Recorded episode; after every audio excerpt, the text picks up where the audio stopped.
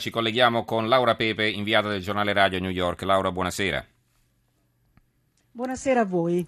Allora, ti abbiamo chiamata perché Brittany, ne abbiamo parlato ampiamente ieri sera eh, con eh, due esperti di bioetica, un esperto di bioetica e uno di scienze della comunicazione per capire anche il, la sovraesposizione mediatica di questo evento, insomma, di questa notizia. E, e, però poi è arrivata eh, la, la, la, la, svolta, Brittany ha cambiato idea, insomma, questo suicidio programmato per sabato non ci sarà, ha deciso di eh, vivere ancora.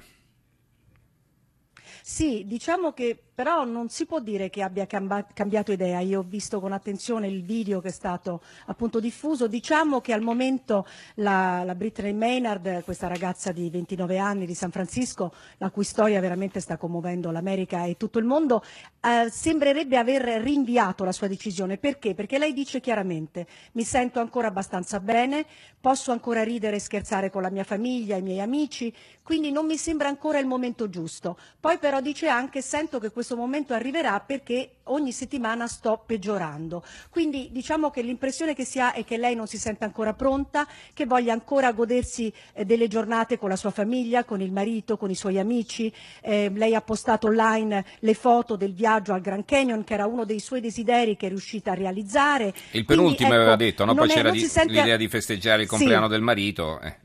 Ah, naturalmente, naturalmente, sì, hai ragione. Questa era l'idea proprio, festeggiare sì. il compleanno del marito e poi, eh, diciamo, togliersi la vita di fatto. Però volevo dirti che appunto lei eh, sembra non, dice non mi sento ancora pronta, però eh, fa capire che non è, eh, non, è un, non è, che ha cambiato idea, potrebbe essere solo un rinvio o chissà potrebbe succedere anche che questa giovane possa anche morire prima, chi può dirlo? Di fatto questa storia però ha commosso, come diceva, ma come sempre ha diviso l'opinione pubblica, ci sono dibattiti qui negli Stati Uniti, in televisione e via dicendo, proprio per questo problema, questa, questo tema così delicato dell'eutanasia. Mm-hmm. Non possiamo neanche chiamarla così perché di fatto negli Stati Uniti l'eutanasia non è legale in questo senso, nel senso che nel 1997 la Corte Suprema ha eh, praticamente deciso che il diritto al suicidio assistito non può essere affermato a livello costituzionale, no? quindi federale, ma i singoli Stati, come succede eh, su molti argomenti, possono legiferare in materia.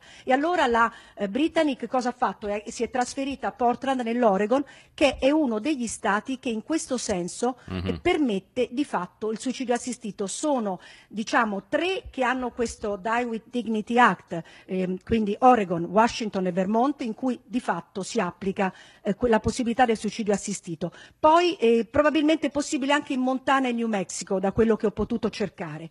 Quindi questa morte dignitosa è quello che vuole Brittany, eh, Brittany che si dice anche ferita da chi critica sui social network eh, e via dicendo la sua scelta. Naturalmente questo è un dibattito sempre aperto, quello sull'eutanasia, e peraltro ricorderete forse il caso Terry Schiavo che Come fu no? una battaglia legale durata 15 anni, nel, nel 90 questa giovane era caduta in stato vegetativo, dopo otto anni il marito chiese di staccare la spina, ma i genitori invece si opponevano, l'allora governatore della Florida Jeb Bush chiese che fosse tenuta in vita, la Camera addirittura approvò una legge proprio per salvare Terry Schiavo, finché poi nel 2005, nonostante diciamo, l'ultimo tentativo dei genitori di ripristinare l'alimentazione, la, la, donna che non, più, non, veniva più alimentata morì a 41 anni. Questa è una storia molto simile che, a quella di Erwan diciamo, Englaro, no? Mm. Esattamente, in questo caso però Brittany, Brittany è cosciente, cosciente certo. e assolutamente sta addirittura abbastanza bene, come dice, anche se poi diciamo nel video la si vede gonfia, probabilmente mm-hmm. per i medicinali certo. che deve prendere per questo eh, cancro terminale che naturalmente non le lascerà scampo. Ringraziamo Laura Pepe, inviata del giornale Radio New York. Grazie Laura e buonanotte. Buonanotte a voi. Buonanotte a Laura Pepe. E adesso abbiamo in linea il dottor Pagani, medico della rianimazione seconda del Policlinico San Matteo di Pavia. Dottore, buonasera. Buonasera a voi. Non la tratteremo a lungo perché lei sta lavorando. Allora, eh, vogliamo eh, coinvolgere invece in, in, un'altra, in, un'altra, vicenda, insomma, cercare di capire un po' cosa sta succedendo da un punto di vista medico, naturalmente, eh, spiegarci come funziona, eh, cosa sta succedendo al San Raffaele eh, di Milano, dove eh, trapelato una notizia anche con un certo disappunto da parte dei medici che stavano lavorando a questo caso e che la volevano mantenere riservata, d'accordo anche con la famiglia, però alla fine si è saputo che c'è una donna colpita da un'emorragia cerebrale che eh, ha l'elettroencefalogramma piatto, dunque diciamo è, è, clinicamente morta e che però viene tenuta in vita per cercare di eh, far eh, crescere il feto che porta in grembo fino al punto da poterla far partorire. Allora, eh, come funziona in questo caso? Cioè, la morte cerebrale intanto in che cosa consiste? Cerchiamo di spiegarlo in parole povere, insomma, che, che differenza c'è tra la morte cerebrale e la morte invece vera e propria quando, noi, quando una persona non respira più, tanto per capirci?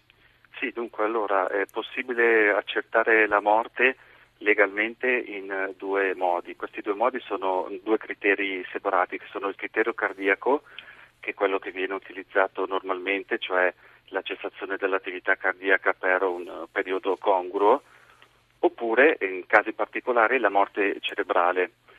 Per morte cerebrale eh, si intende la cessazione totale delle funzioni di eh, tutto eh, l'encefalo. È un concetto che è complesso da, da comprendere e da spiegare, che ha richiesto anche alla comunità scientifica molti decenni di elaborazione e sostanzialmente si verifica in quelle condizioni in cui avviene un danno devastante di eh, tutto l'encefalo.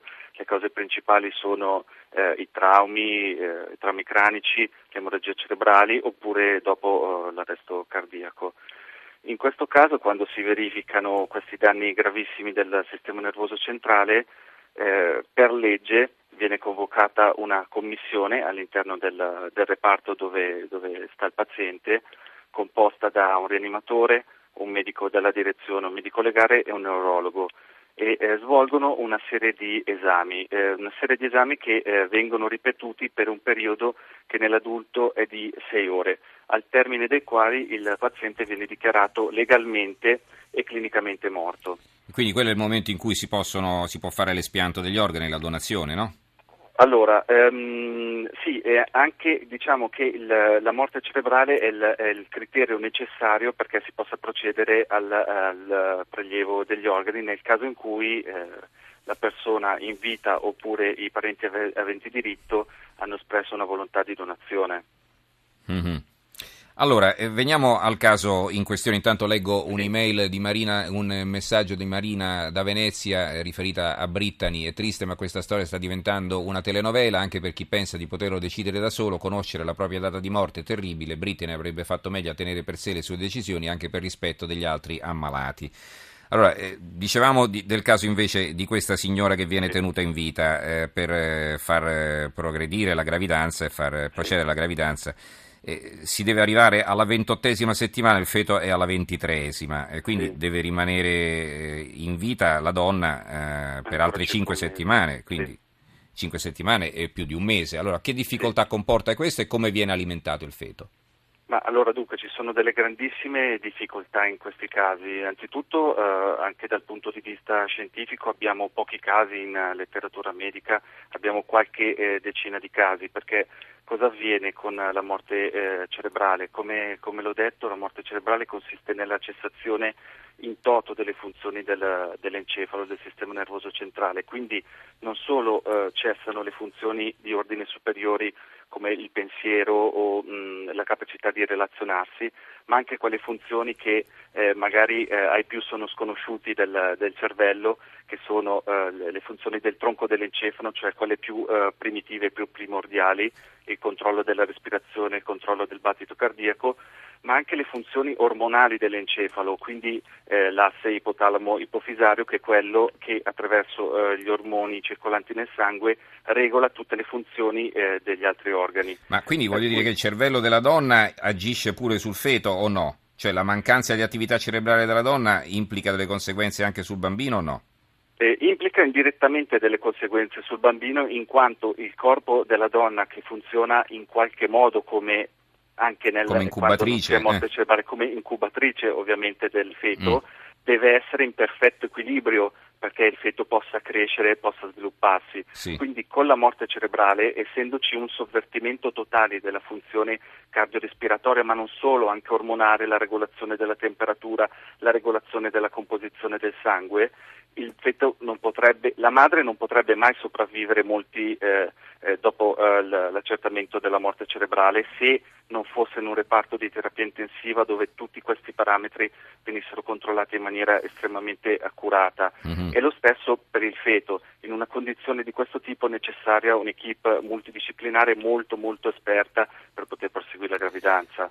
Ecco, il feto come viene alimentato? Viene alimentato dalla madre, cioè, per, sì, essere chiari, cioè la madre viene alimentata con delle flebo per, per, semplificare al massimo oppure succede che viene alimentato direttamente il feto all'interno della placenta? No, diciamo che il feto riceve il suo nutrimento, la sua ossigenazione e quanto di cui ha bisogno dalla placenta, quindi in, dalla madre che eh, viene tenuta appunto in equilibrio dal personale della terapia intensiva e l'alimentazione della madre verrà data a seconda delle condizioni cliniche o attraverso uh, degli, degli alimenti che vengono uh, inviati direttamente nello stomaco attraverso una sonda che si chiama sondino nasogastrico oppure se questa via non è praticabile per vari motivi direttamente in vena.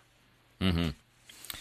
E quindi eh, naturalmente augurandoci che vada a buon fine eh, questa, questa, esp- questo esperimento mi pare di capire perché non esistono tanti precedenti cui fare riferimento e però eh, diciamo bisogna anche rendersi conto casi, che è molto difficile. No? Sì, sono mm. casi sperimentali, sono ogni caso di questo tipo un caso individuale in quanto nessuno è in grado di costruirsi un'esperienza e sono casi ovviamente che sollevano all'estremo diciamo, della medicina attuale che sollevano sempre un, un certo dibattito e tante domande da tanti punti di vista, sia clinici che, che legali che etici.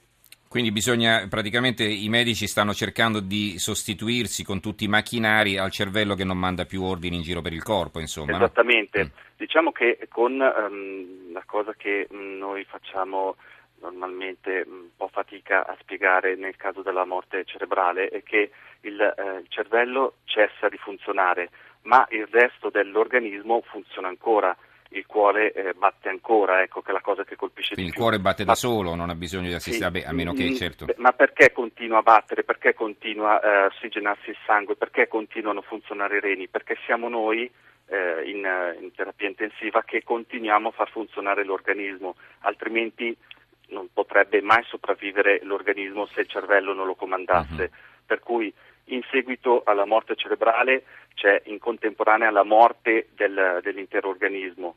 Solo con la terapia intensiva è possibile mantenere ancora funzionante almeno per un certo periodo il corpo. Ovviamente è una lotta molto difficile proprio perché essendo che le funzioni anche più primitive del nostro corpo non sono più regolate, eh, più passano giorni e più il rischio che il, comunque il cuore si fermi, che ci sia un'infezione o tante altre complicanze aumenta e questa lotta contro il tempo è quella che bisogna fare perché il feto cresca a sufficienza per essere eh, possibile il parto cesareo.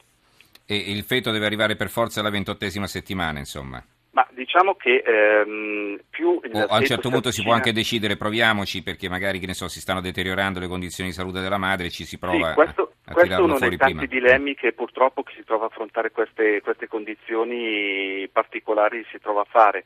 È chiaro che più ci avviciniamo diciamo, all'obiettivo della 32esima settimana, che sarebbe eh, l'ottimale diciamo, mm-hmm. per, uh, per, il parto, eh, più le probabilità che il feto non solo sia vitale, perché la vitalità può esserci anche precedentemente, ma soprattutto che non abbia grossi che problemi, mm. problemi neurologici, problemi respiratori in primis aumentano.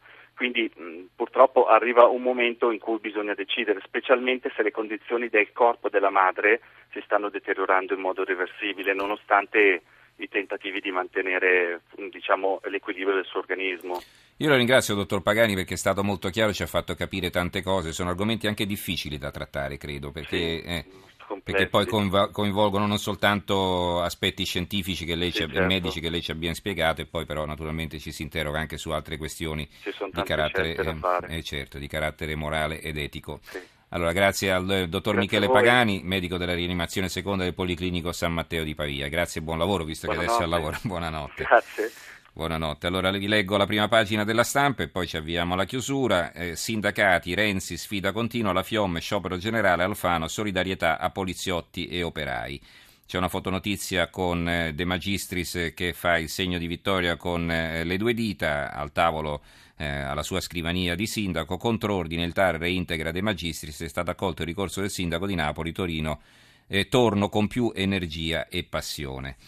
In conclusione vi voglio leggere un eh, articolo, visto che abbiamo parlato del confine tra la vita e la morte, in quest'ultimo spazio eh, di un articolo, di un commento, anzi di un corsivo, diciamo, di Susanna Tamaro sull'avvenire, eh, intitolato Non solo polvere. Eh, scrive Susanna Tamaro: Il mio primo contatto con la morte è legato a una voce che mi sussurra nell'orecchio. Il nonno Bepi è morto. Non vado ancora a scuola, forse appena all'asilo, e quelle parole risuonano sibilline. Posso constatare che nei pranzi di famiglia il posto del nonno, che in realtà era il bisnonno, rimane vuoto. Ricordo i suoi sandali traforati sotto il tavolo, i pantaloni grigi con la piega, la cintura stretta intorno a un ventre piuttosto prominente coperto da una camicia larga e chiara. Il secondo contatto arriva molti anni dopo, quando si interrompono di colpo i pranzi domenicali della nonna paterna. Avevo già otto anni, ma non ancora il coraggio di fare domande dirette. Soltanto due anni dopo, durante una delle sporadiche comparsate di mio padre, ho avuto l'ardire di chiedere: Ma la nonna è morta? Ah, come è stato sapiente il suo sorriso nel rispondermi. E che importanza ha che sia morta o viva? Noi non siamo altro che polvere che prima o poi eh, si forma e poi si dissolve, che prima si forma e poi si dissolve. Rimasi sconvolta da quelle parole. Io non volevo essere polvere, e polvere non mi pareva il mondo reale che mi circondava. Non era polvere la bellezza dei fiori, non era polvere la luce radente dell'alba, non erano polveri i sentimenti che da sempre si combattevano nel mio cuore. Bene, a questo punto abbiamo concluso la puntata di oggi di Tra poco in edicola che tornerà puntualmente domani a mezzanotte e venti. Io ringrazio il tecnico Fabio Lelli, in regia Roberta Di Casimirro, in redazione Stefano Cuneo, Carmelo Lazzaro e Claudio Spagnolo. Grazie a tutti per averci seguito, ci risentiamo domani. Buonanotte.